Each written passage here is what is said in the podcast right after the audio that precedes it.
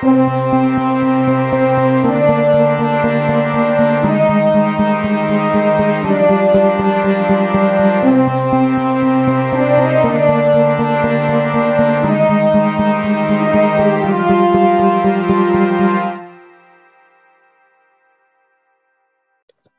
and welcome to the Crack and Banter podcast with me, Reese, and my co-host Luke. Luke, how are you? I'm very well. Thank you for having me on the Crack and Banter podcast. How are you? Of course, I'm happy to have you here. I'm very well.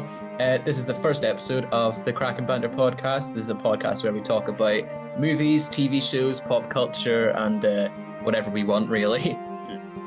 I'm the special Um, guest every week. Yeah, my special guest, Luke Mackay, recurring special guest. It's good. It's great to have great to have such high caliber talent on every single week. You know. You know those like '90s uh, sort of sitcoms that would go through the cast in the opening credits. I would- yeah, I would be the with special guest every week. yeah, I'm yeah, like- yeah. I'm like Danny DeVito in that episode of Friends, with probably less stripping. Probably. I imagine it's very like how in all of the all of the MCU movies, it's always with Samuel L. Jackson, despite Yeah. the fact that he is just part of the cast. When you're that high level, you know, when you're that high profile, you're Yeah. the special guest every Yeah. time. Yeah. It's but uh, yeah, how how have you been? I've been all right, sort of uh, in a routine really now. Most days I've started doing my university work again, so that's something to do during the day. Uh, I, I assume that you've also been filling your time during the day. That made it sound Uh, very boring. I'm sorry. I mean, trying to, yeah. Um, yeah, to provide a little bit of context, we are recording this in the year 2021 uh, during the, the COVID 19 era. So if you're listening back to this in the far future, where COVID is a, a distant memory, uh, as we hope it is, um, that may provide a bit of context to why we are uh, concerned about doing nothing all the time. a simple, diver- it's just a simple diversion on the highway called life. Look, you're full of wisdom today. I'm so. full every day. That is true. You're not wrong. And that's why you're the special guest. um, so for today, we thought a good way to to maybe get into our first episode of the podcast. It's the start of a new year. Um, we thought a nice little topic would be to talk about our most anticipated um, movies, TV shows, etc., things coming up this year, um, and what we're excited for, maybe what we're worried about. I've got a list of things here to talk about You- some things surprising, some things that we obviously knew about. But yeah, I think this year's going to be an interesting one. Look, Well, we said that last year, and looked what happened. I would settle for a boring year at this point. true. I mean, I would be perfectly happy with a boring year, but what makes me say that is that I think um, last year, obviously, everything was postponed, cancelled, etc. So I think this year's going to be an interesting one, just from a perspective of maybe some studios trying to play catch up or trying to make. You know, I'm I'm hoping that this year is going to be the the big return to cinema. You know, Yeah. Um. So I'm good. I I'm interested to see how people do that because also then last year though we saw a massive rise in streaming and like the Yeah. quality of what we can get on streaming as well. So There's been a hose of movies, really, and COVID stepped on it, and there's just been a big, big bottle of water filling up. Something's going to spurt out. We're Yeah. going to have the movies that were supposed to release this year anyway, and we're going to have the backlog of 2020 movies that were ready to go. That's exactly what I'm thinking. I think it's going to be a mix of people. There's going to, I feel like there's two different attitudes here. It's either going to be 2020 was a write off, we'll just pick up where we left off and continue as normal. And then there's going to be another group where it's like, okay, we were, we had stuff to release in 2020, let's release that. And then the stuff that was meant to come out in 2021, we'll just release that as well. And there's Yeah. going to be like this mass amount of stuff. So it's definitely going to be fun. But I think we're a little bit of a ways off some of the stuff yet. But Yeah. I think it's exciting. So Yeah. yeah, to, to get into it, we'll start with movies maybe. Yeah, yeah. I have some written out here, and a few different different groups. So I think a, a good start is uh, the MCU, the Marvel movies, because Yeah. that's something we're definitely both big fans of. Yeah. uh, and they're always always big ones for the year. Yeah. Um, I think so. Some of these, uh, most of these dates I got from Collider and uh, Insider, but there may be changes to these dates. Some of them may be wrong. You never know, especially with sort of everything going on. So we can't afford a fact checker for this podcast yet. No, we cannot. If if there's any issues or if things change in the future, uh, I blame you and you Yeah. blame me. Yes, at, this stage, this podcast is very much. Um, it's it's it's not really so much being driven as by us insofar as that uh, we're in the back seat and put it on cruise control and think that's the same thing as autopilot. So Yes, yeah, yeah. It's it's like we're driving a bumper car on a roller coaster track, you know, and we Yeah. feel like it's gonna work. They're similar enough, but Yeah. uh, there's no reason to believe that that would work. Yeah, flying by the of our pants really at the moment. Very much so. So, uh, but for movies, God, this is so off track already. We haven't even mentioned one movie yet. well, I but I was thinking about speed when I started talking about that. True, true. I thought about the episode of Father Ted where Dougal drives the milk cart. Oh, that is an an unbelievable. I think that's possibly my favorite Father Ted episode. It's it, it probably is the best. I mean, there's uh, um the, the the Christmas special of the lingerie department. Yeah, I mean there are there are several great episodes, but I feel like that's such a funny one. It's always what comes to mind when I think of Father Ted. Yeah, However, no Father Ted coming out in 2021, so let's not talk about that. yeah. So I I did very much from you saying we've come off track. I then took us even more off track. exactly. Um, but starting us off in 2021, we have Black Widow. That's scheduled to come out in May. Yeah. Uh, that's definitely one I'm excited for. I was excited for it last year. I was going to say it's going to be a Disney Plus release, isn't it? It's they're not well. If the theaters are open, some will be in theaters, but they're mainly thinking of that as a Disney Plus release at the moment, aren't they? I'm not sure when I it said it was theatrical was the plan whenever I saw it earlier, but again, Yeah. I think that could change. I don't know. You of course look, I have Disney Plus, you don't. no, Uh, I don't. as as we sort of go through some of these uh, of the things that will be on Disney Plus, what do you think is is likely to get you in? Do you think this would be the thing that would break you? I think. Well, I think it's it's not so much that it's all the TV series. I mean, you know what the MCU is like. It's you couldn't come in now really and just watch something and understand everything that's happening. You do need to watch it all. So Yeah. I think it's going. I'm going to have to to follow what's happening in the movies, and I'm going to have to watch the TV series. I'm, I'm, I'm saying have to. I want to. I want the TV series. It's just Yeah. like you. You know what? It's streaming services it used to be. You you pay for like one, you get Netflix or Amazon Prime, and that would get you most of the stuff you want. Now you've got that. You've got Netflix and Amazon Prime. Still, you've got Disney Plus, Apple TV. There's so Yeah. many. There Uh, are so many. But yeah, no, I think it will be those TV series that eventually will sort of uh, cause me to bite the bullet, so to speak. I, I, I think I need to see those to uh, Yeah, keep I think- with the Marvel Cinematic Universe. actually, as as I was making this list, I think the TV shows are actually what I'm more excited for than a lot of the movies. I mean, the movies I'm pretty excited, but also Black Widow is kind of the only thing movie wise that we've seen anything from. So I imagine I'll be a lot more excited as we as we see Yeah. more. I tell um, you, I tell you what would also seal the deal if they brought back the Netflix characters because they can do that now. Most definitely, yes, they have that, the freedom to do that. I would absolutely love to see that as well. I think even sort of, I think they have the, it would probably be right to maybe brush off a lot of what did happen in the Netflix series, maybe not address that too much because they were so disconnected, I think. Yeah. Um, would- I would but the characters were so good. Yeah, definitely. I mean, Uh, uh, Je- Jessica Jones is the actors in that, especially because I mean, I think Krysten Ritter was it. She was so good as Jessica Jones. Um, yeah. I know there's reasons why if you were keeping the same storyline, you can bring him back, but David Tennant as Kilgrave, I think if you were going to redo it, you'd definitely bring him back. Yeah, extremely, extremely good cast.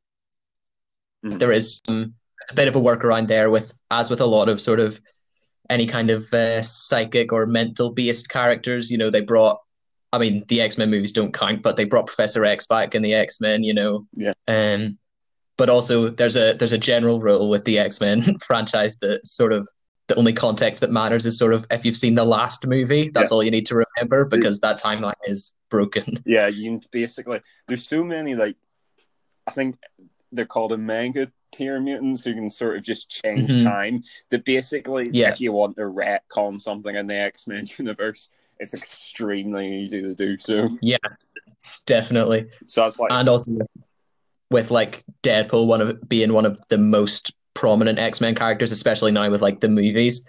Um, and now it's been confirmed he's going to have a Marvel movie as well. Yeah. Fourth wall breaking is another great way, to sort of Yeah. off and not make it too big of a thing. Yeah. So I think we we definitely have the potential to see some new characters to the MCU, but overlapping from all those other studios and places that used to have the rights to those characters. Uh, that's something I'm definitely I excited think for. X Men, at least, I assume they'll come up with a whole new cast. To be honest, I think at this stage, but I mean, I assume there'll be people want to see them. I think that's one thing, and they're good, strong characters. I think Fantastic Four is going to be a much harder sell. I mean, uh, there's, Yeah, there's not been a single. Well, I, I don't think go too harsh. I did like the original Fantastic Four thing. I think the mid two thousands. I thought it was a, it was a decent movie, but it's not. If you went back and watched it now, probably nowhere near the same standard of what MCU movies are. That's to me, yeah, definitely. they are hard sell at the moment. It's just because Yeah. I mean, okay, those were all right, but then the the the fan fantastic movie Yeah, not well Oh. received. no, not at all. Uh, yeah, I think the Fantastic Four is obviously it's going to get all of the comic book fans back in, definitely, and like people are very excited to see those characters. But I think a lot of the general public are sort of it's easy to see a lot of similarities in those characters to characters we've already got in the MCU. So I think there is. I'm excited to see how they do it because I feel like that it's a it's a good opportunity to take a bit of a different step.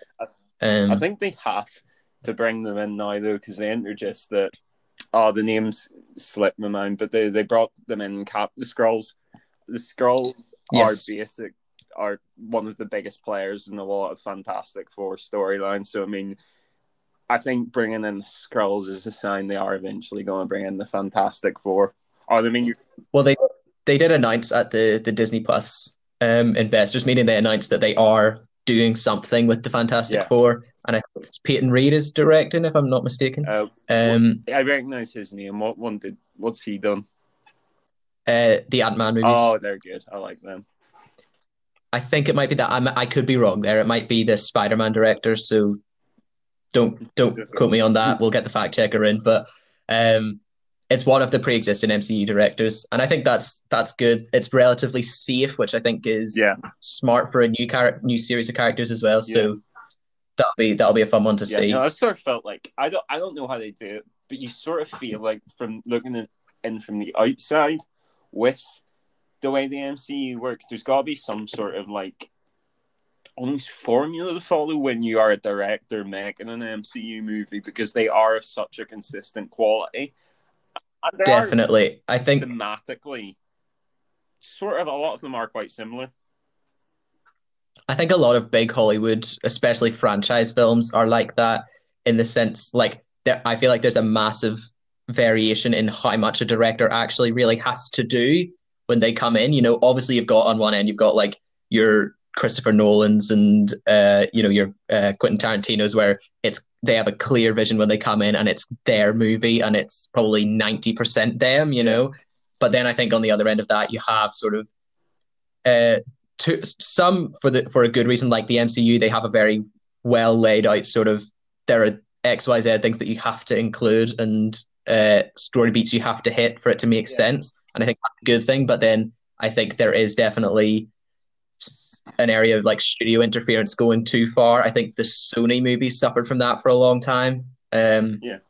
on uh, the Spider-Man movies specifically until they started having that MCU connection um I- and now we've seen some, some pretty great Sony movies. Into the Spider Verse obviously comes to mind. I think I remember seeing, uh, reading with that, like this, the guy who directed Fantastic Four, um, he said that basically the movie that came out was completely different from the one he directed, just because there was Yeah. so much interference from the studio.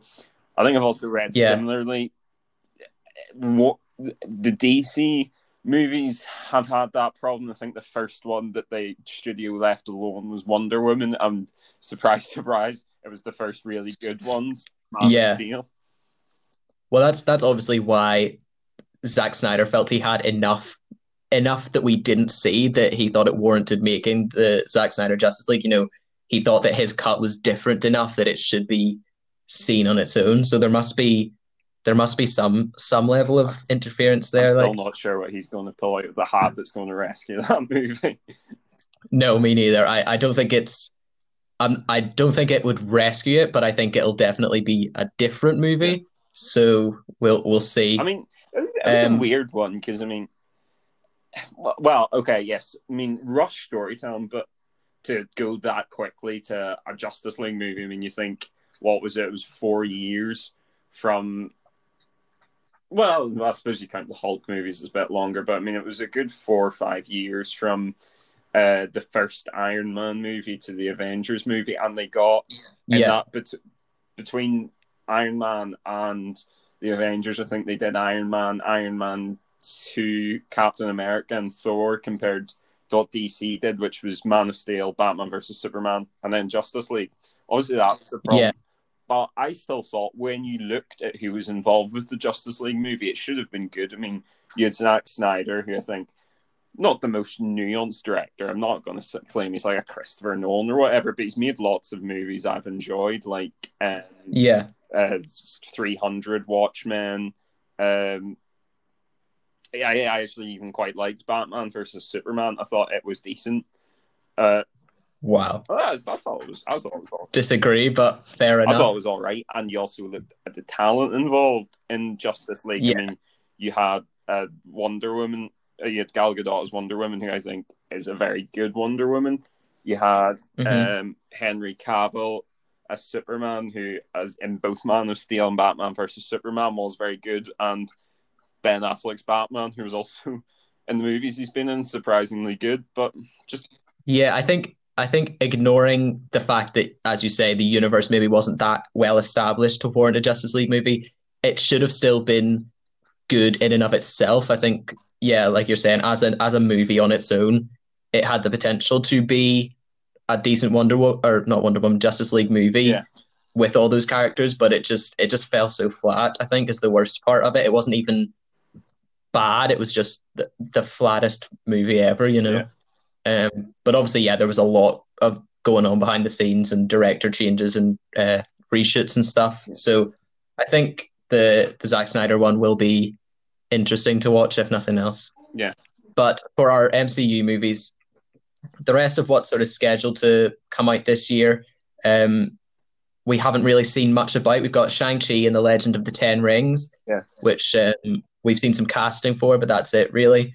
Uh, I'm excited to see that. Excited to. I. It's definitely implied there that that means the return of the Mandarin and Yeah. the the Well, real Mandarin. that's what I was going to say. It's not really the return of the Mandarin; it's the actual Mandarin.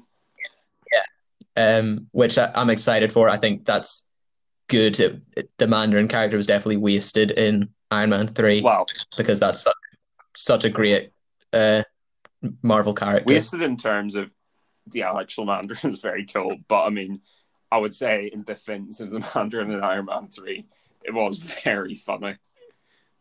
It was. Oh, I thought Ben Kingsley was great, and I liked that idea of of it being, you know, this persona. Um, but yes, it, it was just it was comparing to the the actual Mandarin. I feel like that was the waste. Uh, yeah, I think it was one of the Marvel shorts, All Hail the King. They alluded to the real Mandarin being out there, so I think it's it's a solid retcon that they sort of they planted the seeds for already. So it's it's nice that they've. Yeah. It's not just ignoring it, you know. Yeah, you know, I mean, I think I'm sorry, I'm trying. I'm, I'm I'm not quite brushed up in the comics.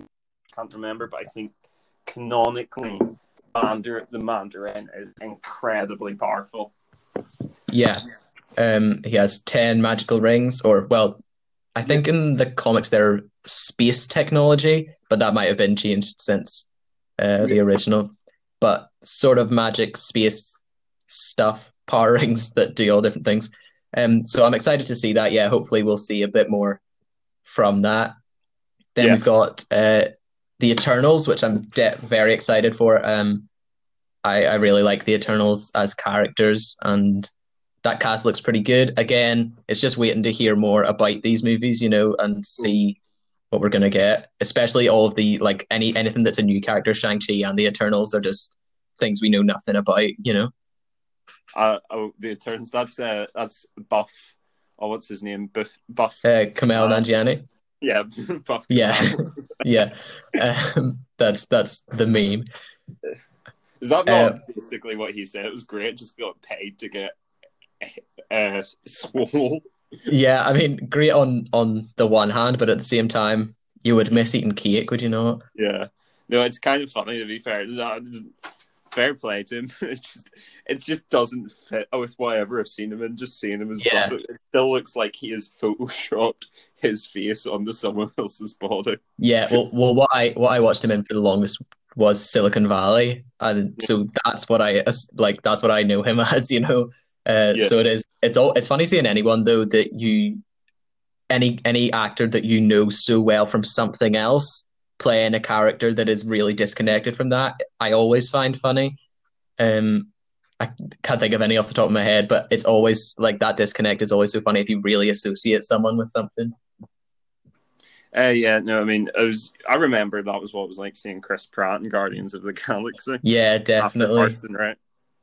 Um, but yeah, Eternals excited for, but again, just wanna excited to see see some of what is hopefully going to be more cosmic stuff. Especially, I think we're we're definitely starting to get more and more powerful characters in the MCU as well. Obviously, we had like strong characters before, but with the introduction of Captain Marvel, I feel like was the first big one that it was, you know, that she is just such a level above the other superheroes. So I'm interested to see these more powerful heroes coming in. To be fair, it's difficult. I mean, with that, I mean, they're, they're going to have to do some sort of serious power. I can't remember, I'm sort of thinking the words for it, but basically, what you're right. What is coming is going to outstrip what's already there in power so much that it's trying to make everything still believable and matter. Yeah. Like, especially when you start talking about some of like the really high end players. Like, I mean, Thanos was obviously pretty high level, but I mean, if you look at the cosmic scale Mhm. in uh, the Marvel universe, I mean, he's positively mid tier. Yeah, as soon as like as soon as now they've got Fantastic Four, as soon as you introduce a Galactus into this universe, Yeah. you know, that's such a game changer. We also uh we got the tease of Adam Warlock in Yeah, Guardians of the Galaxy 2, uh, which I'm again like it's we're getting more and more powerful characters coming up. So it's I mean, I'm excited for it, but yeah, there is definitely something to be balanced out there. I think I think it's probably we'll probably start to see a bit of a divide between the Earth-based heroes and the cosmic ones, you know, and we'll get more of like Yeah. your maybe your Doctor Dooms on Earth or uh, maybe a, a MODOK or an AIM, you know, the sort of big corporation villains. I, I would see a MODOK for a Deadpool movie. There's no, there's no way you can do MODOK without being hilarious. Like, I mean, is just in essence a completely ridiculous character. Definitely. But I also think I feel like the MCU has sort of missed a trick for a little while now where they they can really afford to s- within because obviously for a long time the superhero genre was a genre in and of itself, but now that it's so mainstream, I think you can afford to play with genre within the MCU. They can make Yes. an MCU horror movie and an MCU comedy and an MCU co- rom-com, you know? And I would I would love to see that. I feel like that's such a sort of interesting take that they haven't hadn't, haven't made use of yet. Yeah. Well, I mean, it's sort of. I think. I think, uh, that's where the TV's going to be good. I mean, TV has always been somewhere where you get more room to experiment. I mean, I mean, people would have been willing to finance a Twin Peaks TV series when it started out. Uh, because it worked in a TV series format. If you had tried to take something with a concept as unusual as Twin Peaks at the time to a Hollywood executive and asked for a few dozen million to film it, they would have said no. Yeah, definitely. You just get more room to experiment on TV. Yeah, well, I would I would love to see a MODOK definitely come up in something that is. I feel like yeah, you are right. It would sort of have to be played for laughs a little bit, or even I don't know. I feel like there's a there's a certain scary element to that character though as well that could be interesting. But listen, we've got no teases of a MODOK coming anytime soon. But that's just that's wishful was- thinking. He was the villain of the Marvel Avengers video game, I think. But I mean, I, I don't know how much that. I don't. I think that's part of like the weird sort of way the ownership of Marvel works. I don't think that's actually like was anything to do with Disney. Like, Yeah, yeah. Um, but that is again, I would say even more so than TV. Uh, if you're using any characters, you know, pre-existing characters in a video game, that is a, a great chance to put in some uh, existing characters or weirder storylines and stuff that again wouldn't work in a in a movie or TV show as much. yeah, So yeah, there's definitely we've definitely seen things in video games and TV shows that then they gradually make their way in, which is nice. You know, you can see it sort of work work its way up. Really curious as to how they're going to eventually implement Howard the Duck. Yeah, well, I mean, we've seen him, you Yeah. know, but he's we've only seen that sort of background, couple of lines, bit of a joke. Um, but a, a Howard the Duck movie, or bring him into Guardians maybe, Yeah, um, as like an actual character. I, I mean, I would absolutely watch that. yeah. I fe- I feel like the. I always remember people talk about the the mo- There was a movie in the nineties. All people Yeah. remember is that he had a romance with a human woman. people yeah, like, that, I'm not sure that's okay. No, it's a bizarre film. I've only seen clips, but every time I do, it's it makes me uncomfortable. Just everything about it, the weird human face duck, you know, everything about that is. I mean, it's a it's a very '90s movie, isn't it? Uh, I think it's all well. It's all weird stuff. Just talking about Twin Peaks. I think weird stuff did peak in the nineties. I mean, you ever see? I think that Super Mario Bros. film was in the nineties. You ever see the way they did Goombas? Just did them Yeah. like big wide chunks with these tiny little reptiles. Yeah. It's, it's hilarious. Although I have seen a lot of people draw comparisons between that and um the the lizard in the Andrew Garfield Spider-Man movies. Yeah, uh, the lizard he has that weird flat face.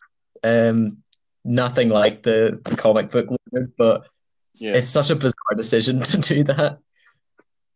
Yeah. uh, speaking of last thing in the slate for 2021 which i i do hope we get to see is uh, spider-man 3 um untitled yet but well, I mean, the he's, the he's third been spider-man movies he's been coming home and he's been far from home. Maybe this time he'll be a medium distance from home. yeah spider-man a medium distance from home and he's just sort of just in like I mean, mid America. yeah, like, I, like, yeah. Um, I think it's slated for December. I would love for this to be a Christmas movie. I've seen other people say it should be Spider-Man Home for the Holidays. I, I would love to see that a, a Spider-Man movie set at Christmas. That's also a pretty good name. The only Christmas setting we've had was Iron Man three, and it didn't feel super Christmassy to me. Um, but a, an MCU Christmas movie would be killer. to be fair, a lot of that movie was set in California, and winter's kind of just. It's not quite as blazing hot as it usually is. True. But if it's Spider-Man, then we get a, a, a lovely New York Christmas, which is great. You know. Yeah. Oh, so Um, this just came in my head. Do you ever think about the bit in Home Alone 2 Lost in New York where he just starts throwing bricks at the roof at the Yeah. two guys? That's attempted murder. Look, you could pick any moment from Home Alone 1 or 2, and call them attempted murder. Oh, they did that in MythBusters. They like set up the ballistic torso and did the paint can thing, and they were just like, if this was a full paint can, this definitely would have killed the guy. Yeah, that movie is ridiculous, Yeah. but also absolutely love it. A great Christmas film. Yeah. Um, but yeah, Spider-Man 3, we know little, little bits and pieces. Seemingly, Tobey Maguire and Andrew Garfield are returning, it would seem like. Yeah, That- I think Uh, what it looks like is happening. They've been on set or at least been cast or something like that. I think that's gonna be like the next big arc. Since I think the so. Stone arc's done, I think the next one's going to be about the multiverse. So I think, Yeah. like, I mean, well, Doctor Strange was already relatively important. I mean, Doctor Strange is going to become one of the big, big players. Like, I think he's going to, Definitely. or even level of prominence. I think he's going to take like Iron Man or Thor's place. Because I mean, sorry, not Thor, Iron Man or Captain America's place. Yeah, I think he's the one who can most easily traverse the multiverse. Yeah, or potentially even I could even see him maybe becoming a sort of Nick Fury type role as well, but like the magic version of that, you know, where he can maybe pop up in movies that aren't his necessarily, but Yeah.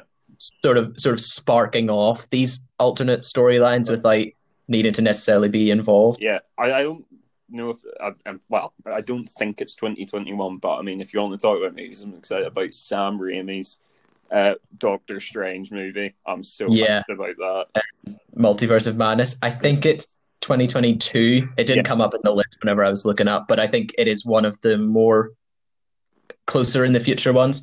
Unless it was maybe meant to be this year and got pushed back with everything else getting pushed back. I'm not sure. Yeah. Um, I mean, I'm, I'm always interested to watch Sam Raimi movies. I think, I mean, I'm not going to lie, Yeah. he's had some bad ones. As well, as much as Spider Man 3 has a special place in my heart. I think Yeah. it's not objectively a good movie. But I mean, he's, he's, yeah. he's just an interesting enough director that you'd always watch what he does. definitely, I, I'd be the same. I do. I really like. Uh, I mean, Spider-Man one and two, I think, are incredible movies, and Spider-Man three similarly has a special place in my heart. I feel like it's maybe to do with age a little bit. Like Yeah.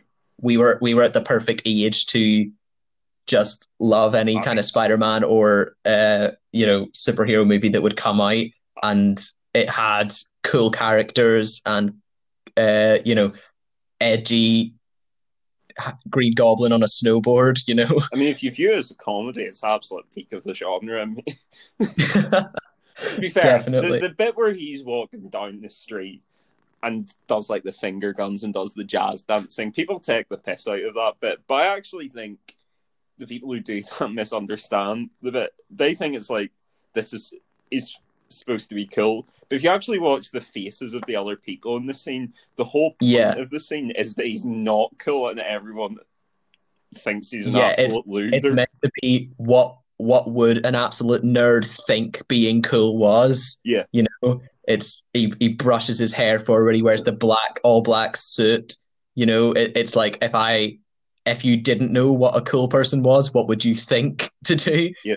Uh, and I think that is again hilariously funny, but it's not exactly the like the the bleak mental torture of the Venom symbiote that we saw in Tom Hardy's Venom. To be fair, though, the one thing Also would- had issues, but the one thing I would say was just objectively very good about the film is I think Sandman is actually one of the best villains Yeah. in any. I think every every scene with Sandman in it, I think is, I mean, there's nearly a full movie there, and and that is all really good. Yeah. You know, Yeah, no, I mean, I think if you look at that trilogy, the strength is in the villains. I mean, uh, you've got Sandman in three's excellent. I mean, great Green Goblin's good in the first one, but I mean, then you've got Doc Ock, and the second one is probably incredible.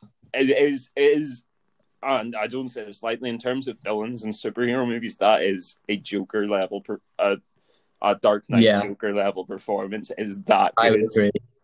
I would agree, and I think. Well, I was going to say I think you could absolutely bring him back into the MCU, but then again, I do love to see new versions of characters. So maybe just let that exist as Spider-Man 2 because it's great in that. Well, um, because it, it's, I think Jamie Foxx is returning as Electro for Spider-Man Three. He I- confirmed. I just so- think everyone is coming from their respective universes. Like, I would say, I mean, you couldn't bring Doc Ock in. Uh, I think Alfred Molina. I think want to say Alfred Molina was Doc Ock in Spider-Man 2. I don't think you can bring him in to the current Marvel universe as Yeah, Doc Ock. He is Doc Ock in that universe.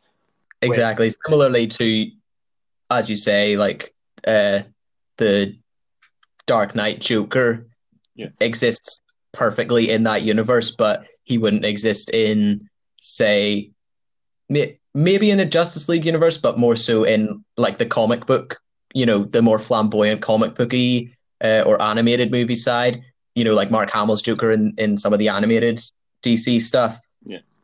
The the Dark Knight Joker wouldn't work as well in that because it's it's this sort of very gritty, grounded, realistic portrayal. And so yeah, I think I think you're right. Yeah, you really, uh, yeah, you're right. Mark Hamill's Joker is one of the best, but it's sort of like it, it needs to be in a comic booky sense. Like, um, Yeah. You can still have it dark. I mean, I, I think he was Joker in the first Dark, the first uh, Arkham Batman Arkham game, and uh, that he worked in that. I mean, that was dark. That wasn't uh, sort of, but it was still comic booky. Uh, Yeah. So I mean, Similarly it, can, it can work in that sense, but The animated Killing Joke is is really really Oh, yeah. good. dark. Such a great portrayal and it very dark, you know.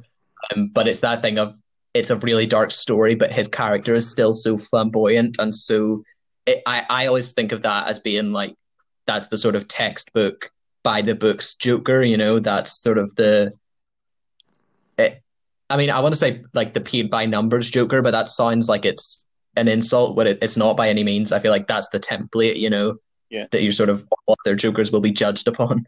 Yeah, sort of uh, do you know an interesting one? You Mark Hamill did, did like all of the Joker, the all of like the Joker animated stuff for years. You know, Mhm. for the Superman stuff, Lex Luthor, his actor was Clancy Brown, who was Mr. Krabs in SpongeBob. Wow, I did not know that at all. I thought you were going to say something else. I feel like there's another, probably another interesting fact there, and but that's that's really interesting. I didn't know that at all. Yeah, no, I do love that though. I love returning characters, especially in voice acting. It, it's so good. Oh, something just fell behind me. Hopefully that didn't pick up. I, I heard it, but I mean it wasn't loud or anything. No worries. Just everything falling apart around us. That's that's the alternate title for this podcast. Yeah. Well, I, I tried to, I tried to d- set up a closed room so I could, so it could be quiet for me to record this. Since like uh, we started, as I said, the door of the room I'm in, it's whatever way it is, you don't need to pull the handle down to open it. The handle's kind of screwed up, so both the animals know this. So it started off the dog. The dog hates closed rooms. The dog just walked in to see what was happening, then left. So the door's open, so uh, I come up and close it. Then the cat realizes the same. Jump. He he opens the door, then jumps up on the table, and that's when he walks across my phone, which sort of re- wrecked the recording the first time. And now he's sitting Disaster. on my lap. It's it's Disaster. it's just gotten easier to leave the door open and let them walk around. Fair enough. Listen, if anybody thought they were coming here for professionalism, I don't know how that thought would have entered their brain. Especially this being episode one. Yeah. Not set any kind of precedent. Um, but that that's all of the MCU movies that are slated for this year. Uh, however, in a similar vein, we've got the Sony movies um, scheduled to come out in June. We have Venom: Let There Be Carnage, the second Venom movie uh, with Tom Hardy. I I quite enjoyed the first Venom movie. I thought it was good. Yeah, Um, not I, I like. thought it was fun.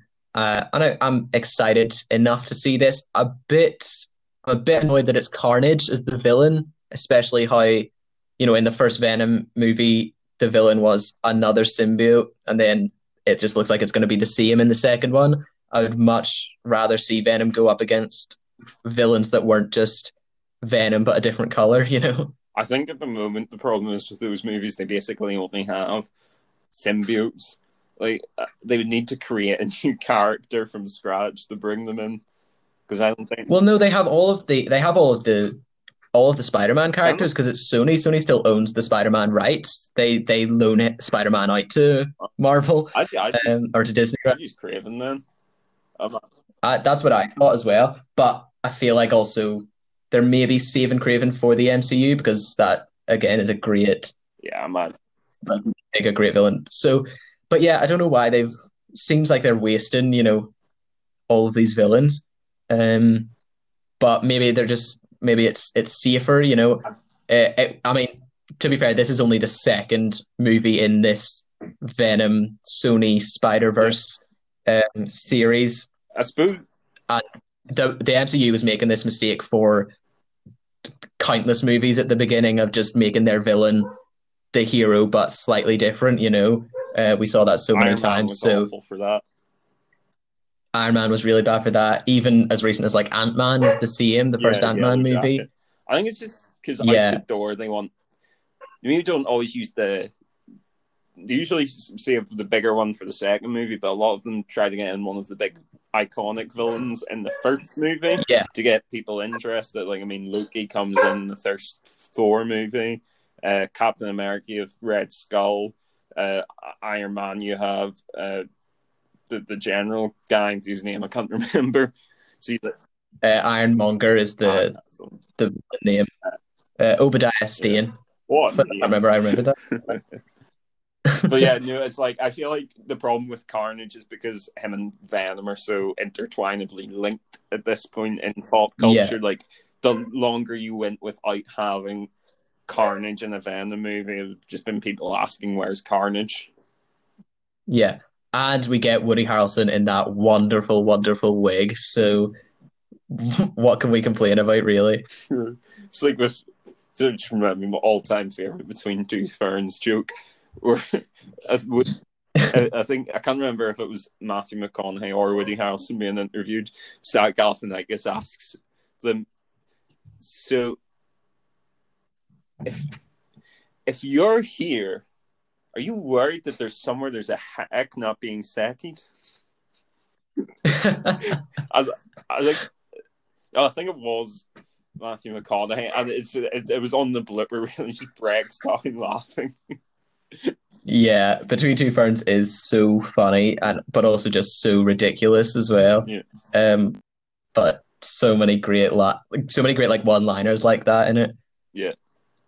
Uh, and then our other Sony movie, similar again in the same sort of universe, we have Morbius with Jared Leto, Yeah. the living vampire, uh, which we actually got a trailer for last year. Um, it must have been scheduled to come out in 2020 and then been postponed.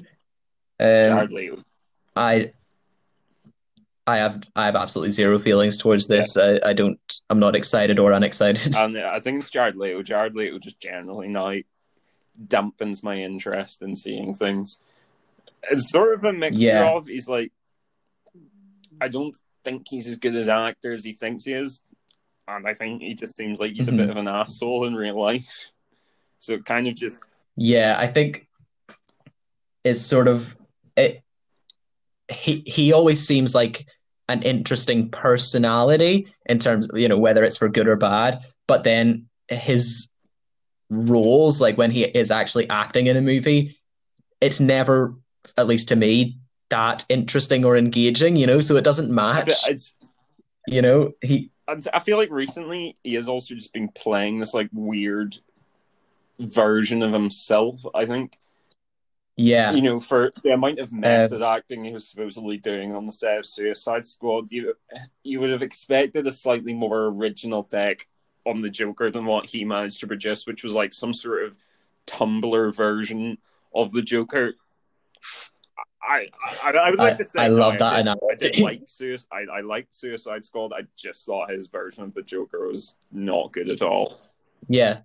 No, I did like it too, and I thought it was a bit of a waste of the Joker. Again, it's been it's been said now that that was a lot of studio interference again, and that they apparently recorded so much footage with uh with the Joker, and like there was a whole plot about the Joker and Harley Quinn sort of flashback scenes and stuff uh, that we just never got to see their relationship. So apparently there was a lot of that movie that we didn't get to see. But then again, yeah, he was definitely wasted in that. Um, think because at least I, I at least wanted to see with as you say all of what he was doing behind the scenes. I wanted to see him just be weird, you but I know, think and, and we didn't really get to I see think that. objectively the problem with that is there was a lot of characters in that movie that didn't get a lot of screen time, but were still really well done. Like the characters were the strengths of that film, but where other characters Yeah, did a def- lot with their screen time, I feel like he did very little, or well, not very Yeah. little. He did too much with it, and it ended up just looking like he was trying way too hard. Like I mean, you think, I think, obviously, uh, uh, the, the Margot Robbie's uh, Harley Quinn is sort of now like the template for Harley Quinn. She, I she was excellent, and I thought I actually thought Will Smith was really good as Deadshot. Uh, Yeah, I, I just think when you compare his performance to other performances in the movie, it comes off looking very poor. definitely, Oh, Viola. Davis was good as Amanda Waller as well. She's sort of like a Oh, yeah, I really Amanda like that. Waller. And um, Jai Courtney as uh, Captain Boomerang, I absolutely loved that that Jai Courtney uh, performance.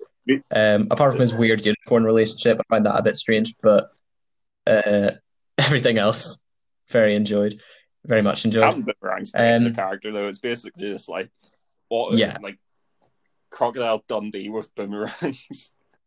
He's also Yeah, a bastard. It's it's sort of it also it toes the line of being like ridiculous and badass all at the same time, Yeah. you know, uh, which is such a such a great role to be able to play. To be like, I am so stupid, but also one of the coolest characters, and like, Yeah. how how can you pull Yeah, that off? Being a character who throws boomerangs, just have but to lean it into worked. it a bit to make it believable. Like it's if they did it the right way. Like I mean, if you try and somehow make them like edgy and say, "Oh, these are like super high tech drones with autopilot or something," everyone go, "Oh, "That's just lame." They're just having a Yeah. alien who throws exploding boomerangs. It's class. You don't have to do anything else with it. I think there are there are, there are so many comic book characters that you have to update and make them work in the universe eh, or for movies, but there are some where just just leave them, don't touch them, and that's exactly how I- you want it to be. And I feel like especially something like Suicide Squad, that's how you want them. You know, you want them to be comic book accurate, just I'm silly, ridiculous so characters. excited for when they eventually work down the list and put in Polka Dot Man in the in the, Batman Uh. Polka Dot Man is uh, meant to be in the the new Suicide Um, Squad. Um, or not James Cameron, not James Cameron. Um, James Gunn. James Gunn, thank you. James, oh god, James Cameron's Suicide Squad would be. Before our Interesting. It's just all every character is just wearing grey. That's that's the movie. Um, but yeah, we can talk about that. That's definitely something I'm excited for. oh well, we're actually getting to the point of the twenties where we're supposedly supposed to get like four Avatar movies in a row. I know we're we're uh, the countdown clock is ticking for James Cameron now. Um, but yeah, the Suicide Squad is meant to come out in August. Um, James Gunn Suicide Squad. I think that's going to be great. Did, did they say I feel like it's going to be. Cena was playing in that? I think he's in it. Yes, he is playing Peacemaker, who's basically like a.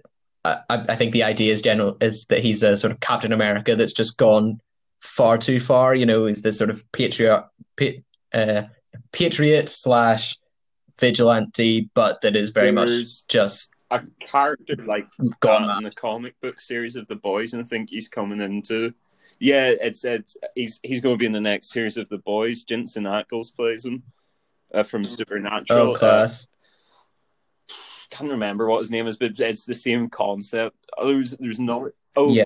Jim Carrey's movie. I've not seen Kick Ass 2 because apparently it's not supposed to be very good, but that's basically what Jim Carrey's character in Kick Ass 2 is as well.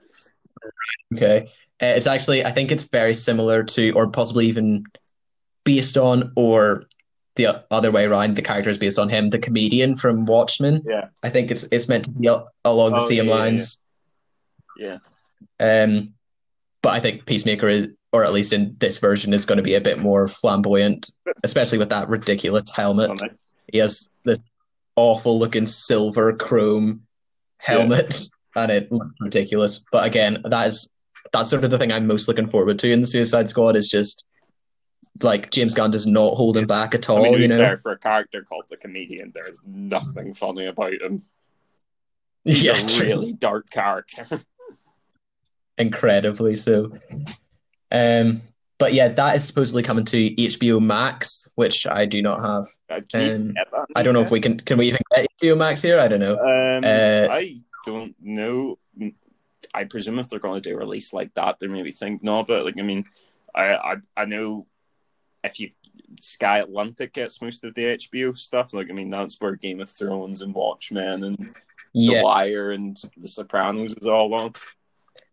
Yeah. I don't think we do have HBO Max, or at the very least, I don't know anybody here who has it. So I I assume these will get some kind of release here that we can watch in some way because HBO is releasing their entire slate of movies is just all going to come to HBO Max this year. So we have Godzilla versus Kong, which I'm definitely excited for, uh, just to see two big monsters punching up a city. I've Oh, not seen any of. nothing.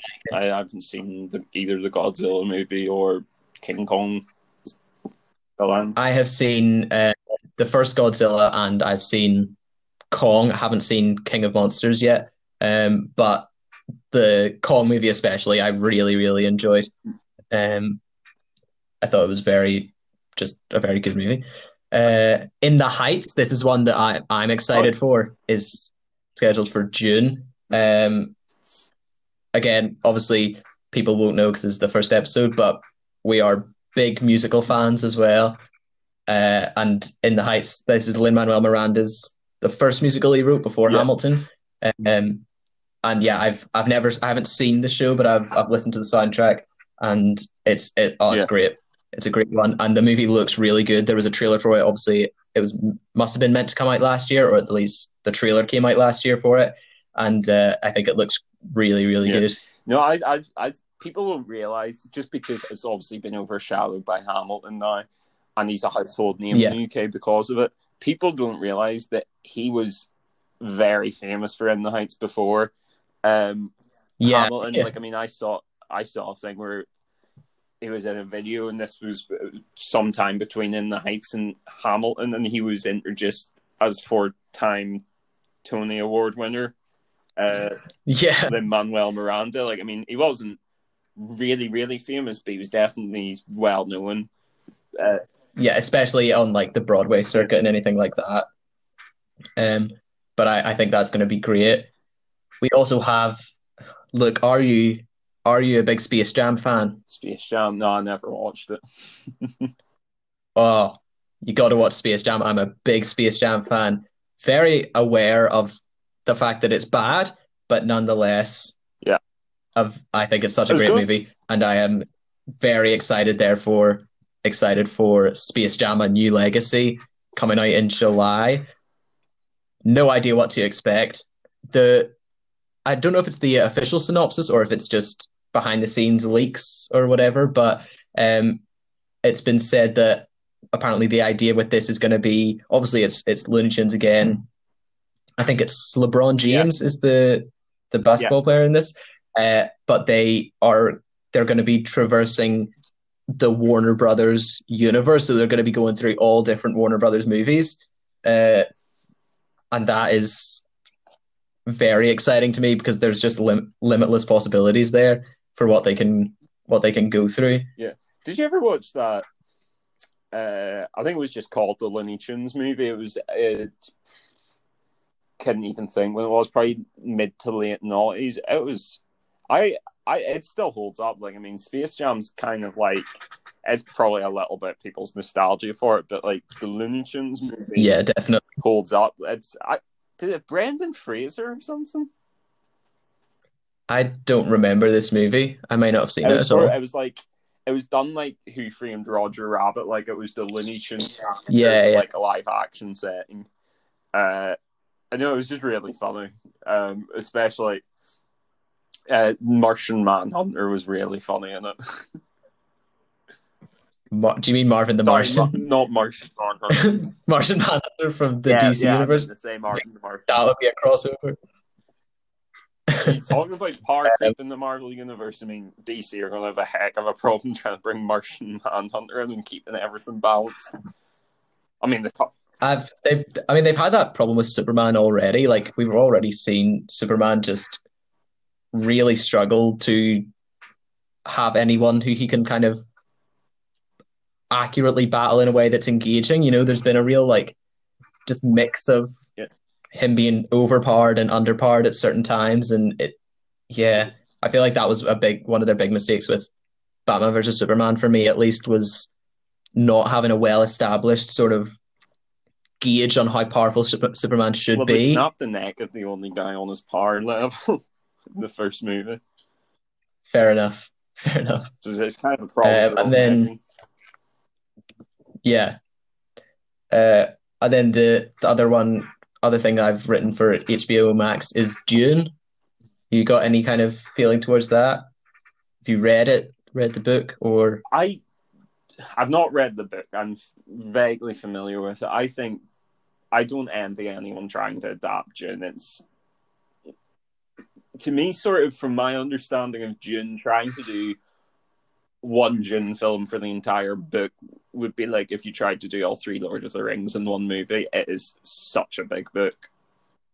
yeah, um, yeah. I don't. Again, similar. I'm I'm vaguely familiar. I'll definitely watch it, um, but I wouldn't say I'm massively excited for it. I think it'll just be interesting to see, and yeah, I hope I hope it's done It's well. of- It's an interesting it's an interesting universe, so I'd be happy to see that. it's kind of like a difficult time for.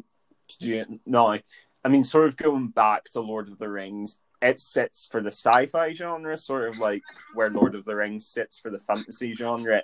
It's Mm. it's sort of what precedes everything in terms of sci-fi literature. Well, it doesn't literally precede everything because I mean, obviously, uh, the Isaac Asimov books would be the original sci-fi books, but only insofar as it as it set the bar for sci-fi novels. And Yeah, yeah, it's it's kind of like it's it's hard to come in and do a series like that. I mean, Lord of the Rings kind of had a feel of like a once in a lifetime movie series because of just like how much backing it got, the money, uh, the quality of the director, the quality of the cast. Like, I mean, that was a perfect storm Yeah. of elements.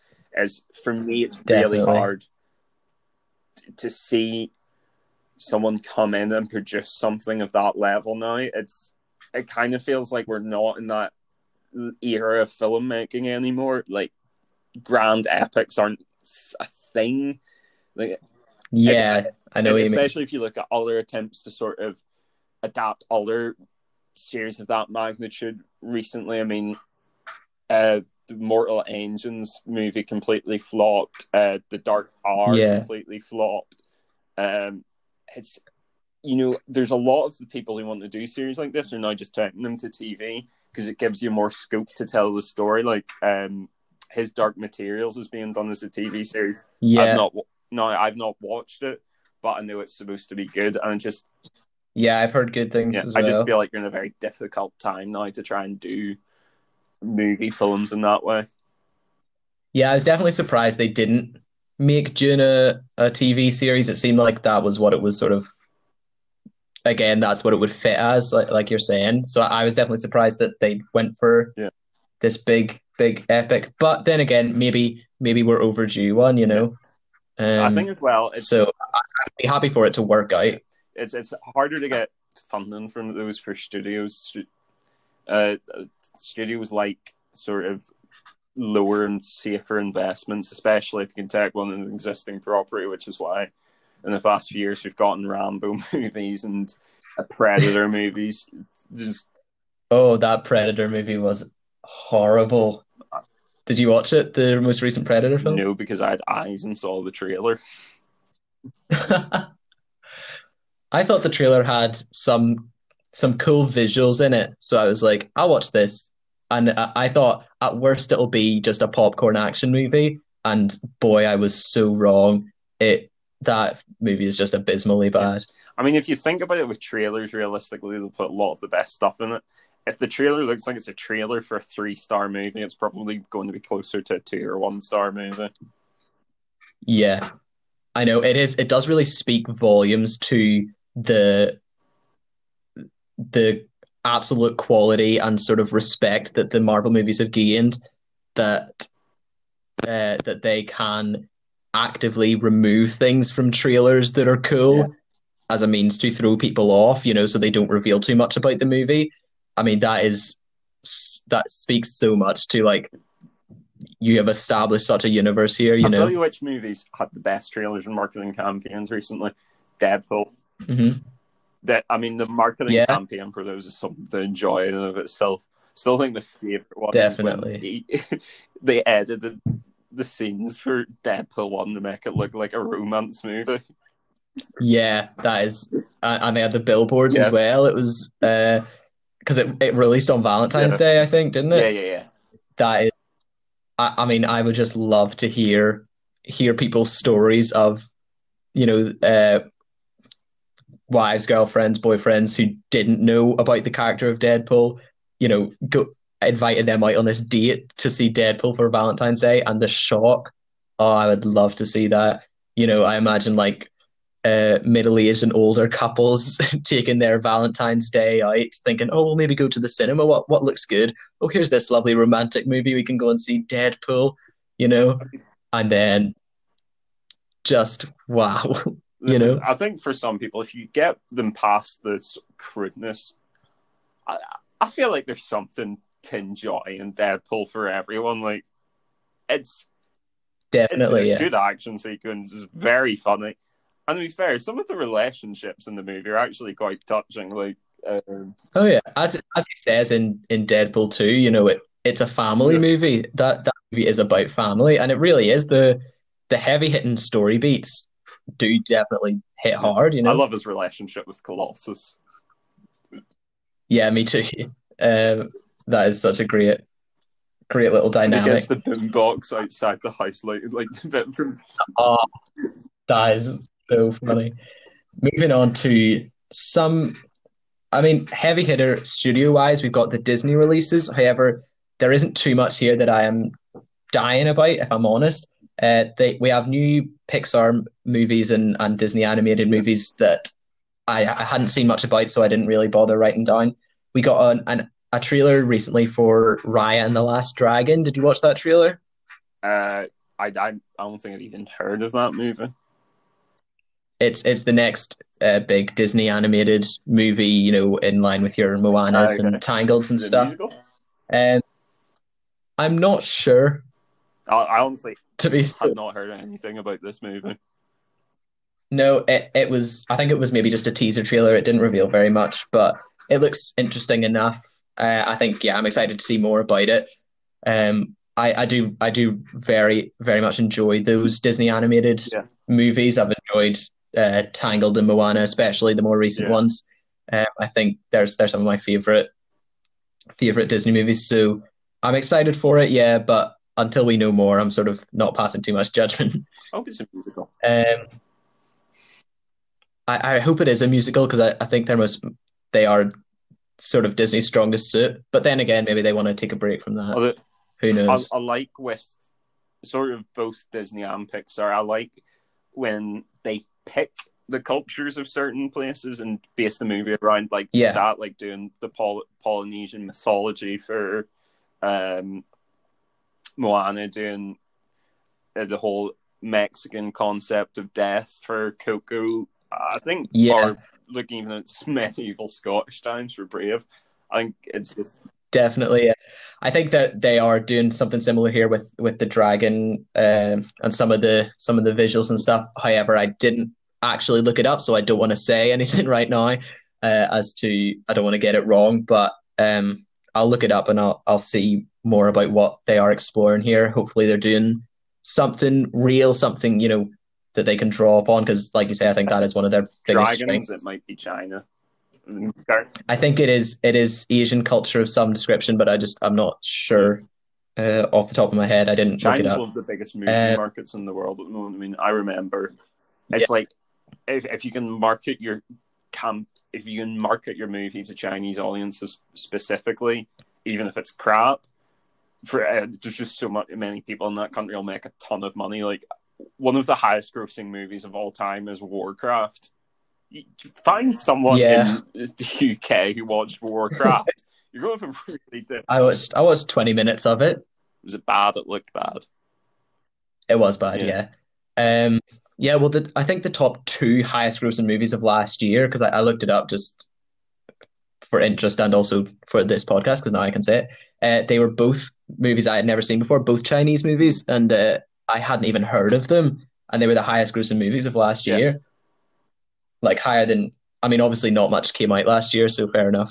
But um, you know, I mean, still, yeah, that's crazy. the size of China, even if you got like a tenth of the population to go see your movie, that's a movie audience that's a third of the size of the USA. Yeah. um, also from Disney, we have The Kingsman, which I think will Yeah. be good. The the Kingsman prequel, which it feels like that's been coming out for so long. one- That one got kicked down the road rightly, didn't it? That must have been like just about Yeah. to release before the first lockdown. I reckon it was because there were de- there were some definitely around about last year when we first went into lockdown that it was that were meant to come out, and it was that thing of deciding should we just release this now or put it straight onto streaming because it's meant to come out or hold off. Uh, Kingsman, I think, is one of those, and uh, the James Bond No Time to Die Yeah. definitely comes to mind for that because it has been postponed. I don't know how many times. Um, I just I feel bad for that movie because I feel like ultimately it's I feel like it's not going to be that world changing for James Bond. Well, it's it's it's Um, got to bring the Daniel Craig era to a close. So it's I think it's yeah, it's there's going to be a lot. So I imagine they'll probably just try and close everything to set up for a new so. era of Bond. So I mean, they're going to have to try and resolve um his storylines, and they're going to have to try and bring in it resolve Spectre. So.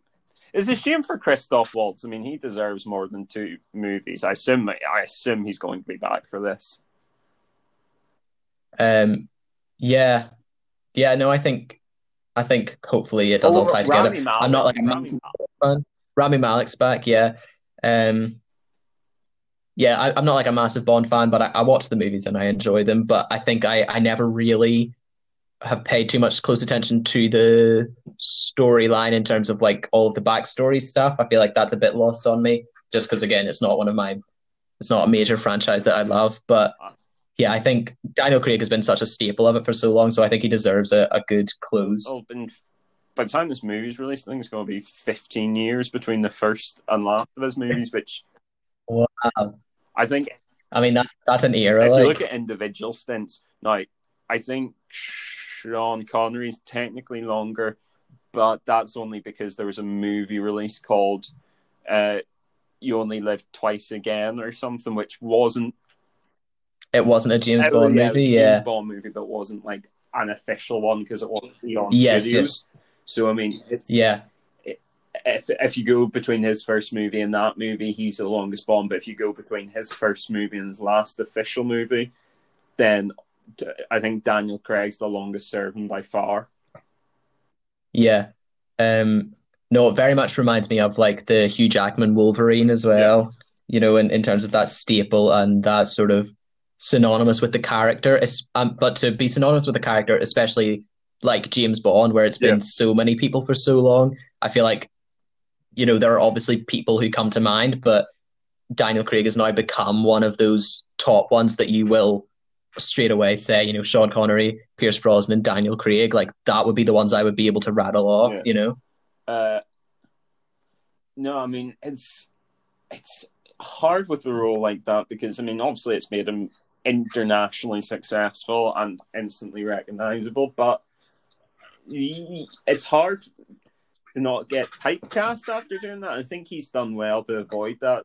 I mean, if you look at a few of his recent roles, like he was brilliant in Knives Out, and was, Yeah, that's what I was thinking he was also like, I mean, it couldn't have been further from James Bond and Logan Lucky. Yeah. Um, yeah, he's played some great roles, and I, I think it's yeah, it is one of those things where him leaving James Bond has actually just made me more excited to see him in other things. You know, especially now I've seen him in uh, yeah, Logan Lucky and, and Knives Out especially. It's not a thing of being like, oh, it's the end of that era. It's more like, oh, I'm really excited to see what Daniel Craig's going to go on to Yeah. now. I think it's Um, hopefully some more Knives Out movies because they that was superb. I would love to see more from that I character. imagine he has to say no to a lot of action movie roles because I mean he's a good fit for it because obviously he's known as James Bond. Uh, he's extraordinarily handsome. Uh, so I mean, I think he I mean, to get to those roles like Knives Out and Logan, like he probably has to say no to a lot of stuff. Yeah, but it, it is good because I, I feel like it is also a, a shame a lot of the time that you see some like really quality actors be just shunted off to like muscle, you know, Yeah. just to be meat who run in and shoot people. Um, which is a shame because like Daniel Craig, I'm I'm very glad that didn't happen because it could have happened so easily and we never would have got to see like his range. Um, now, From Disney, we also have Are you excited look for Cruella, the Cruella de Vil gritty reboot I- origin story? I'm not sure if that's what it is. question: Is Helena Bonham Carter playing her? No, it's Emma Stone, I think, whenever I looked it up earlier. Which it, it looked like it should have been Helena Bonham Car- Carter. I mean, for me, the, if you're casting a Cruella de Vil movie, there's one person you can pick. It's this isn't me slagging off Emma Stone. She's a very good actor, but I mean, come on, you're. Who's more ready made for the role than Helena Bonham Carter? yeah, exactly. I, I could, unless Emma Stone is playing a different character just in the movie, but I thought it said that she was I playing mean, Cruella I- de Vil. I can- I could be wrong. I know I- nothing about this I movie. see it. It's just like if Helena Bonham Carter didn't exist, I'd probably go, okay, that's that's pretty good casting. But it's the fact that you've got like the most tailor made person for a role you Yeah. could ever want. Like, come on. especially something like Cruella de Vil, it's sort of a, it is a bit of an ageless character anyway, so it's not like you have to have to go young, you know, to get the plucky teenage Cruella de Vil. Yeah, you mean as soon as it's gonna be like something done the style of Maleficent or whatever, there's no way you can really I imagine her as the hero is like she's just an objectively terrible person. She wears dogs as Yeah, I- clothing. How, how they're coming, gonna gonna portray the the dog killer as a as the hero for this story, but uh, yeah, I, I kind of have I don't care about this movie at all. I'll probably watch it because that's an interesting idea, but generally these fall on my least favorite side of the reboot um genre. You know, Disney like they're doing all, obviously all of their live action remakes, which I've liked some of. Uh, well, I liked Aladdin. I, I just can't help but feel that this Cruella development will just be disappointingly by the numbers. Whereas I think like with a character like Yeah, that, exactly. just go so OTT and can't just be make Yeah. something really Yeah. funny. because if you compare the likes of the live action reboots, which I, I have quite enjoyed some of, or at least enjoyed the idea of, compared that to your Maleficent and even the more recent Dumbo movie that was a bit of like it was sort of a departure and a bit different. Those I feel like have been really disappointing for me at least. I, I didn't find Maleficent that engaging. I've not watched most Uh, of these; just don't capture my interest at all. yeah, no, this feels very much like it's going to be another just one of those to throw on the pile. So I'll I'll I'll watch it if it's on Disney Plus, you know, as with most of these things. And this I did not know anything about, but it came up when I Googled it. West Side Story, Yeah, uh, Disney produced West Side Story in December. Yeah, about this. Heard anything about that until I was prepping for this. Yeah. Pretty excited for that. Love West Side Story. Yeah, no, I again, sorry, I feel like I've spent this thing saying no, haven't. seen I've, I've never actually watched West Side Story the whole way through. I know most of the big songs, but um, Yeah. it's not something I've ever watched. I think it's like the the movie from the '60s or whenever is ridiculously long. It is, yes, very long. Um, it's it's it's worth a watch. You know, uh, once once through, it's it is insanely camp Yeah, and just musically, but Is- it's it's it's pretty much a direct direct from the stage to camera. Like it, it could have been it could have been a stage recording. You know, apart from the the the setting. is, is West Side Story not where the aggressive finger snapping thing comes from? Yes, yeah, it's it is synonymous with that that musical theater snap click, you know.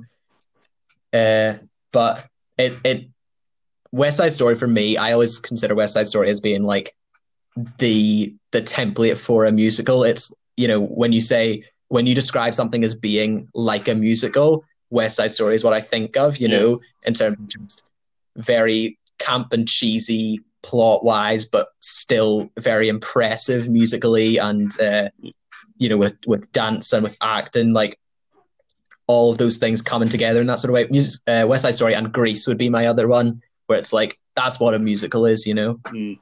I sort of, I still picture all of her because I think it's probably one of the first ever. So yeah, true, true. That's, that's, it's all it's very they're very old school and classic kind of uh, associations. That's two different sort of styles. So you get like I mean, you've got sort of what was the traditional American uh, one that sort of like um, oh his name slipped from my head, but he wrote um, West Side Story. Sort of had that started like the American musicals, uh, the mm. the hmm. modern ones. Sorry, I should say. I mean, you be, beyond that, you had uh, far back, you had singing in the rain and chorus line and all.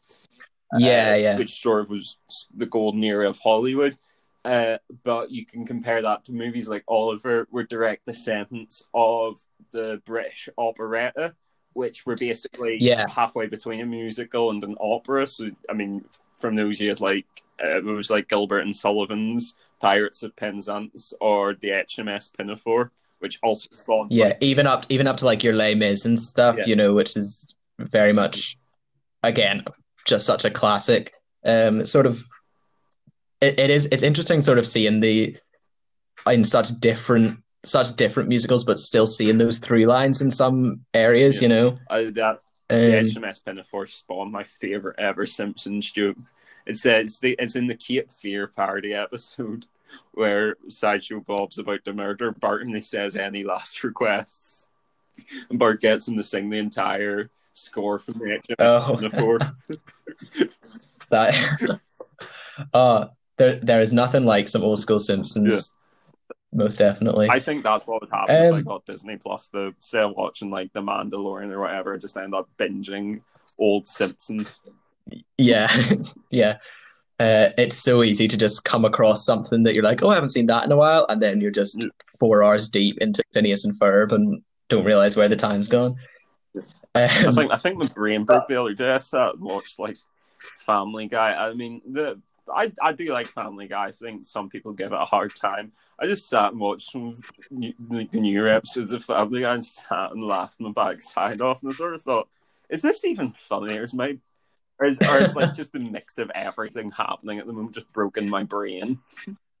True. Family Guy has some great jokes, yeah. just you know, just solid jokes, just set up punchline. Oh yeah, and it'll make you laugh every time. There like. was one that was definitely good, where it was like the end of one of the episodes where uh, something awkward happens and Lois tries to ask Peter about it, and he just starts taking the knee with an American football, which is. I, am I'm, I'm not trying to be patronizing, but I know you don't really watch American football, so it's like when yeah, the no. time's about to expire in a match, and you have yeah. the ball instead of playing, you'll making a play, you'll wait for the end of the shot clock, and then just take a knee to keep it going. Uh, just the yeah. episode ended with him taking a knee. Incredible. Yeah, there are some great jokes in it. Like, um, listen, we've gone for quite a while, so I think we'll maybe just do movies for this okay. episode, and then we'll come back and do our TV shows. I've got a couple of a couple of movies to finish this off that are just a couple of random ones that that I came across. Um, the Hitman's Wife's Bodyguard. Have you seen the Hitman's Bodyguard? I did, and I actually, I actually really enjoyed it. It was so did I. I only watched it recently, um, like maybe a month ago. Uh, you know, while sort of lockdown, just finding movies to watch, yeah. and it, it was really enjoyable. Yeah. It was sort of like one of those ones. Okay, not the greatest movie I've ever seen, but the mix of a quite funny script and well casted characters, I thought made it really enjoyable. Yeah, definitely, definitely. Um, but yeah, I, am excited to. I would definitely watch another movie, you know, with those characters yeah. in it. So I'm I'm excited to see that. I think it'll be fun. And I like, as you say, I think that is going to feature Salma Hayek's uh, the, the the titular wife in it more because I mean she, she yes, stole yes. the scene every time she was yeah. in the first movie.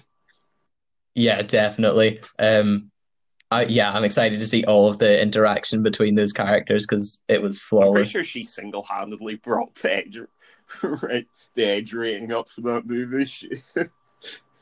She, she was filed by. yeah, definitely. Um, we have Uncharted in July with Tom Holland. Uh, which I think will be interesting. You've played the Uncharted games, haven't you? Uh, played two of them, yes. Uh, big fan. You a fan? It was always going to end up being adapted into a movie because I mean those games are really cinematic. They're basically our movies. Uh, so it's like kind of if you played them, you would not. Tom Holland maybe only fits as a younger Drake. It's it's it's I, I will watch it, but I think it's interesting casting. I think the one everyone said for years they thought would get it was Nathan Fillion, but I, I think Yeah. now, I mean, the, in case the odd chance Nathan Fillion listens to this podcast, I think it's unlikely. but just to cover it, I love Nathan Fillion, and I think he's brilliant, and I would love him to be cast in f- way more things. But he probably is now a little too old to play Drake. Yeah. Uh, listen, look, I, I think Nathan Fillion is for sure going to listen to this episode. I mean, it's got we've got guest star Luke Mackay on the episode. You know, I think it's a matter of time before Nathan Fillion's listening. Uh, it just please, Mister Fillion. I'm not. we just it's just th- this this whole podcast is just one episode. We never we never air again because Nathan Fillion sends us a request to no longer make the podcast. just get an email. It was like letter to the editor from the Times. I was listening to your podcast recently when I was perturbed to hear. I was personally insulted on your podcast. Yeah, I, I, Listen, I, I just think if it meant Nathan Fillion listened, I'd be happy enough to get that uh, that I'd get a complaint. restraining order framed and uh, you know, I mean, it would be an autograph from Nathan Fillion. But I mean, I, I, I, I'll, I'll, I'll control myself here because if you get me started on Nathan Fillion, I will go for ages. I think he is just fantastic and should be in far more things. Um, yeah, I don't know much about the Uncharted games. I I have no idea about when this is going to be set or anything. So maybe he is playing a younger Well, character. actually, but the one thing that makes me think is going to be younger is that uh, Mark Wahlberg's playing Sully, who in the games I would say has to be in his sixties or se- early Right, seventies. okay. I mean, Mark Wahlberg's what late forties, early fifties, so I imagine it is maybe twenty years. Yeah, so as a, as a pre as a prequel, maybe it'll work quite well. I, I know nothing about the games, but I, I would hope that, uh, as with any sort of, um, you know, making a, a game or sort of converting anything from game or book or whatever it is to movie, but I think games especially, um, it's better to maybe follow a different story or different plot than the games follow, just Yeah. because, as you say, like these games, so many games now especially are so cinematic that it doesn't really make sense to just follow the storyline of the game and and re sort of rewatch things that have already happened. Yeah. You know, No, I mean especially it's because uh, the the only thing is the, when you write a plot for a video game, it's a plot that's designed to sort of carry the player over a course of a story that can be maybe ten to twelve hours. So it's like it's it's hard to transfer that to a movie, which is only going to last maybe ninety minutes. So it's Yeah. it's- there's not a big selection of good video game movies to choose from, but I would say the ones that have been good are do as you say, do not follow uh, an event that happens in one of the games. yeah. I mean, Um, and sorry, go ahead. it's not like we're talking about the past as well. Uh, to be fair, this isn't me slagging off video game blogs. I mean, I remember people used to say video games had porno writing. The plot was just an excuse for the action to happen. Yeah, that is a great analogy as well. Um, but yeah, I, that is definitely true. The the whole point of a video game is that you play it and you don't watch it, you know. So I feel like there is a there is a toe a line to toe there of making a video game with a really engaging plot Mm. is going to be a bit boring. For example, like if your if your game has a lot of mystery in it, unless the point of it is that it's a mystery game or like a detective game, it could it can become boring for a player to figure out where you're meant to go Yeah. next. You know, to have no waypoint system to learn where who the Yeah. villain is as you go through. Again, unless that's a very unless that's very much the point of the game, Yeah, but it would be engaging to be not knowing what you're fighting the whole time or, or where you're going the whole time. That you know, it doesn't work for a video game, but at the same time, in a movie, you can see why that would be Yeah, boring. video games also tend to have a ton of exposition throughout the game, whereas in movies you don't have Yeah. the luxury of being able to do that. I'd, I'd honestly love to see one attempt, someone attempt to make Metal Gear Solid understandable in a two-hour film. it just wouldn't work. Yeah, or the the Gears of War franchise. Yeah, so I mean, I think probably I'll probably end up watching the Uncharted movie. I wouldn't. I would say probably people maybe shouldn't get their hopes too high. Not so much because Yeah. of the people involved in this movie. I think it's a decent selection of actors, but more just because how video game movies have gone in the past. I do apologize. I think in the Yeah. recording you'll be able to hear my dog barking at this point. That's okay. I can't. I think my dog was just as bad earlier. So, as we said, professionalism is not what we're here for. Mm. People only tend to really like dogs when you're doing a video thing. They don't work so well over audio. No, no. The audio of dogs far less enjoyable as a general rule. Um, the last movie I have here, which one I'm definitely excited for, is uh, Death on the Nile, the follow up to the Murder on the Orient Express, um, which I, I really enjoyed. Murder on the Orient Express. I uh, I love I love a good mystery. I do think it, it's been overshadowed by Knives Out because I think Knives Out was just such an incredible murder mystery. But in terms of like a, a classic, you know, bringing back some of these classic murder mysteries, I, I'm happy to see it. I love that um that sort of era and that Yeah. style, that stylized sort of uh, the the fashion and Yeah. and, and everything about like that setting is My so cool. a big fan of Um, Agatha Christie. He's read a lot of the books. Yeah. So yeah, I'm excited to watch this. I, it's again a great, another great cast. I, I like the the idea of these, um, you know, the, this version of the the Poirot um Yeah. stories of making them these quite big eventful movies. You know, bringing in a, a quite star-studded cast and uh, yeah, sort of making it this big event. I, I like that as an idea. I'm not sure if they're releasing one this year, so I don't know if we'll cover it in the TV one or not. But I mean, to be honest, in terms of Poirot, I'm more excited for the next John Malkovich Poirot series. It's uh, I didn't know that was a thing. was uh, they did the ABC murders. Uh, I'm trying to think if that would have been Okay. 20. That was no, it was 2019. No, it was really good. John Malkovich was a great Poirot, but I mean, he's great in everything. Oh, I don't think I ever saw that. I, yeah, I love John Malkovich, so I- I'll look. I'll look into that. Awesome. Well, that's the last thing I have. Luke, is there anything you're looking forward to this year, movie wise? Movie wise, um, I, I'm currently on Fast and Furious 2, so if I ever work my, well, sorry, just watch Fast and Furious 2. So if I ever make my way up, I might be excited for Fast and Furious 9, which I think is this year. Okay. Uh, yeah, I, I I never got into the Fast and Furious franchise. Um, it's just not something I ever ever had much of an interest in. But you know, it's all about family at the end of the day, isn't it? and Coronas. Well, And Corona. not so much. They're the, but I'll tell you what I've, I've loved it.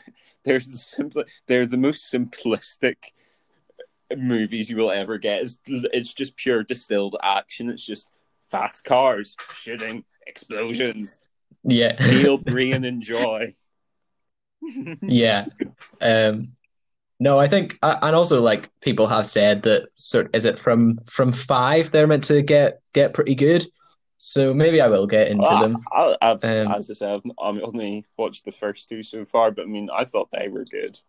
Um, Okay. Uh, three, three's next one thing going in the series is Tokyo Drift. People, Tokyo Drift, I think, wasn't as popular at the time as the first two, but now I think Tokyo Drift's not is like retrospectively one of the most popular in the series.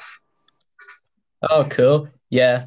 Uh, I'll maybe get onto that. That feels like a pretty solid lockdown kind of viewing thing to watch, especially like something a, a massive series like or series of movies like that that I haven't seen before. Um, it's definitely something to get into, and it's yeah, it's anything that's an easy watch is like the peak type of entertainment Yeah. at the The moment. first two are still somewhat grounded in reality as well. I know by like the seventh or eighth movie, The Rock's like catching missiles with his hands, which I am here for. I does sound incredible. That's grounded in reality. But Yeah. I mean, if you're the sort of person who prefers more grounded action movie, the first two are are a bit more believable. They still have their ridiculous moments, but they are a bit, bit more believable. Excellent. Uh, well, before we before we sign off, what out of the movies we've sort of been talking about, what are you most most anticipating, most excited for this year? I'm going to go with No Time to Die. I'm I I'm a big James Bond fan. I I'm really looking forward to it, and I think it, it will feel like the end of an era because I mean Daniel Craig's been James Bond for probably for seventy five percent of my life, nearly. So Yeah, it's an end of an era.